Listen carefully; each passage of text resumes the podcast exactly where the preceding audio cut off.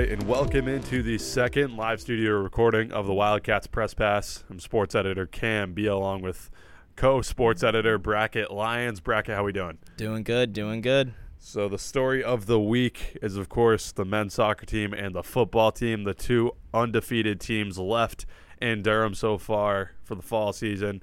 The men's soccer team won by it was the more the most convincing win of the season Brackett, in my opinion, five to nothing over the Quinnipiac Bobcats last night. They stayed at number nine in the nation prior to that game, just a few hours before when the the new results came in. They stayed put at nine, but you got to think they're going to be taking a leap after that game. So, what did you see from the Wildcats last night? I saw the jump I've been waiting for this team to take. They finally found that extra gear on offense. They hadn't scored more than two all season. In this game, they put up five, 11 shots on goal. They were just flying out there. Not all the goals were the prettiest we've seen, but you got to bury the chances you get, and they sure did that. Tola Showunmi had a two goal game. Uh, that was right after Rory O'Driscoll, the previous game, had a two goal game, so they're neck and neck. Tola back on top for top scorer on the team. We'll see who takes it at the end of the season, but two goal scoring threats for the Wildcats there. Johan van Niebel back on the sheet. He has a goal. Uh, Linus Fahlberg gets sh- two shots on goal, gets one goal. I would say that was the best looking goal for the Wildcats on Tuesday night. A lot of them were kind of, you know, bungled across the line with some failed goal line clearances, but Fahlberg's was a lovely setup, delayed run, fired that one in. So the Cats looked, I would say, the best they've looked all year. You know, we've been waiting for that offense we saw last spring to come alive, and they finally were, you know, on their game. They're able to get it across the line five times, and another shutout for the defense, who's looked really good. Although Coach Hubbard hasn't been entirely pleased with their play, they had a good game, solid shutout. Uh, I believe only one shot on goal. Yeah, you mentioned uh, so the Wildcats. Obviously, they score five goals. I've said to you a couple times since then. I was at the game the goalie didn't look that bad for for Quinnipiac. Yeah, he, he had a decent game if you erase five goals out of your mind. Like you said, a lot of them were just kind of messy down in front of the net. Not a ton you can do, but the goalie didn't look bad. And uh, you mentioned head coach Mark Hubbard there. I know you had a chance to talk to him after the game. What were, what were his takeaways? He was pleased with the team's performance. You know, he's never going to give you too much uh, emotion with his answers, but he seemed to be genuinely happy with the performance they put out there. Um, he really was happy with. He changed his system a little bit. He had uh, Von Niebel and Showunmi come in later as substitutes. They had been starting most of the year, and it seemed like with that little bit of flow already built into the game, they were able to capitalize a lot more on the chances. Uh, in particular looked just a lot more a threat to score. He's been, in my opinion, trying to create too much recently. When at six three, he's just got to get in the box and get his feet and head on balls, and that's exactly what he did, scoring two. Yeah, mm-hmm. Showunmi looks like he's kind of taken on the role of like a mixture of what you know Minutia and Paul Mayer did in the spring, just big, fast, physical guys, and it seems like Showunmi is really emerging as that guy so far this season. Absolutely, and I've been wanting to see it. He showed you know flickers early on this season, but he's kind of shied away from that physical style of play because he is quite gifted with his feet, but he's not gonna get beat on the ball by a lot of defenders if he can just box them out and find space in the box. So I'd be interested to see. They're still playing two at the top. In my opinion, I think they could try out Showunmi alone up top with maybe, maybe a supporting center attacking mid to set him up more, and Von Niebel seems to have that connection with him. But you know, Coach Hubbard seems to be sticking with his formation and more just rotating the players in and out. Um, and he mentioned he just this was a midweek game. They'd had two this week. He wanted to get some guys rest, some new players playing time, um, and just you know they're in it for the long haul this year. And you mentioned the rotation of some players there. Um, Liam Bennett is a guy we see mixed into the lineup. Chris Pinkham's spinning in and out. Bridger Hansen missed a few games in the middle. So what what have you seen from the different you know combinations of guys they've had towards the back? Bennett got some games in there, and I'm not really sure. There wasn't an injury with Pinkham, but I think he had just played some full 90s and was worn out. So Bennett got that playing time. And Bennett looked really good. He's a skillful player. I've been watching him since high school. Um, he's really good with the ball at his feet, but Pinkham delivers just a bit more explosiveness on his runs. They seem to both be playing, you know, either a right back or left back position. Um, and so Pinkham, I think, is the better option at the moment. In terms, you know, he's an older player. He's been around of creating and scoring. He didn't score this game, but he was in the mix, and he can go on runs that will just, you know, tear a defense apart, and then he'll find the right pass to set up a goal.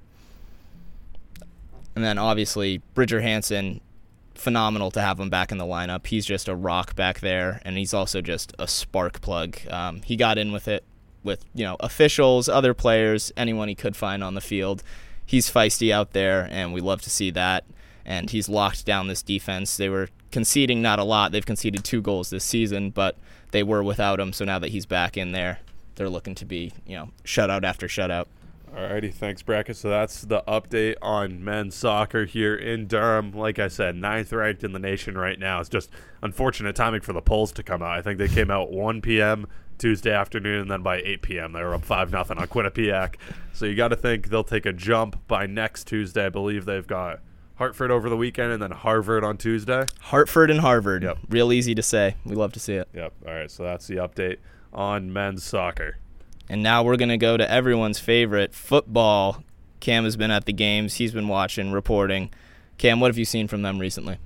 So, the thing I've kind of noticed the most, obviously, go back a few days before week one, Max Brosmer, the starting quarterback, tears his ACL. And by all accounts, everyone at Media Day, everyone I interviewed, you know, the best shape Max has been in since he came to UNH. Uh, he, he left high school a semester early, came here spring of 2019 with a knee injury. It was not the knee that he injured again this year. By all accounts, was the fastest, best shape he's been in since coming to Durham, uh, and then he tears his ACL prior to week one. And so some question marks remained at quarterback. They insert Brett Edwards, who did win the job prior to week one in 2019. The only issue was that he got pulled at the half, and Brosmer never gave the job back up. But Edwards has looked real good, and I don't want to say I'm surprised. I just didn't really know what to expect. But the offensive line, I think, is I don't want to say struggling. I don't think it's been that bad, but it's definitely one of the weaker points on the team. And so having Brett Edwards' ability to escape the pocket and you know keep plays alive when you know maybe the offensive line does break down a little bit, that's definitely been an advantage for the Wildcats so far. That I'm not sure maybe Max Brosmer would have been as capable of doing. He's not as mobile as Brett Edwards. He obviously people were saying he was quicker than he had been, but Brett Edwards is definitely the more athletic of the two, so I think that's an advantage for the team. Uh, they won last weekend at Lafayette. Um, was it a pretty win? That's tough to say, yeah, but you, they won nonetheless, nineteen to thirteen. The team is now 0 for 5 on field goals this year. Jordan Kahn missed three against Towson in the home opener, two more against Lafayette, and an extra point before he got pulled for Sean Lahane. Post game, head coach Sean McDonnell said Sean Lahane will be the place kicker moving forward. I think Kahn may still be in there on the kickoffs. He hasn't had too many issues there, but I think Sean Lahane will be on extra points and field goals to this point. And yeah, the the defense was solid last week, and outside of Brett Edwards, the most surprising. I don't even know if surprising is the right word, but the thing that's jumped off the page to me the most is the ability to spread the ball around the offense this year. They didn't show that a ton in 2019. The one game in back in March against U Albany. You know, Sean Coyne had a big night, but that was really it. But you know, Sean Coyne, Brian Espinette, Dylan Laube, Kyle Lepkowski, the tight end, has been featured a lot in an offense from what I've seen, who doesn't normally feature a tight end a ton. And so they've just really been able to spread the ball around, and I think that makes them really dangerous on mm-hmm. offense for a defensive minded team like the Wildcats speaking of dangerous, certainly a dangerous matchup coming up on their schedule. They are at Pittsburgh. How do you see that game going? Yeah, you know, um, uh, this might be the Wildcats' first loss of the year. There's no way to sugarcoat this one. Uh, head coach Sean McDonnell on his weekly conference. Uh, press conference on Monday afternoon said this might be the best team I've ever faced um, on both sides of the ball. Um, he made a joke. He said they went down to Pitt and played in Heinz Field about eight, ten years ago. And he said, I wish we were playing that team instead of this one.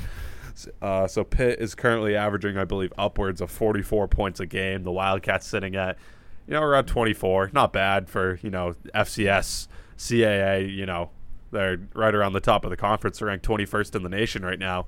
But when you go into an FBS team, you're playing in Heinz Stadium, you know, it may, it may be a sloppy one for the Wildcats this week, but I'm sure – Coach Mack will have these guys coached up. They're going to head in there ready to compete. They've been getting better with each week.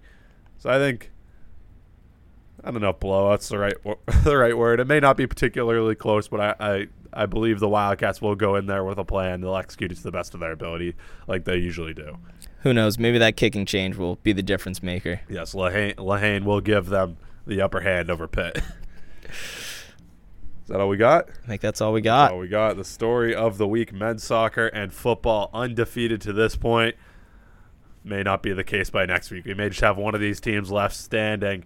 The Wildcats, each team looking to rise in the national rankings. Men's soccer at nine, UNH football at 21st in the nation in the FCS. I have been Cam Beal with Brackett Lions alongside, and be sure to stay tuned for next week's headlining story of the week here on Wildcats Press Pass.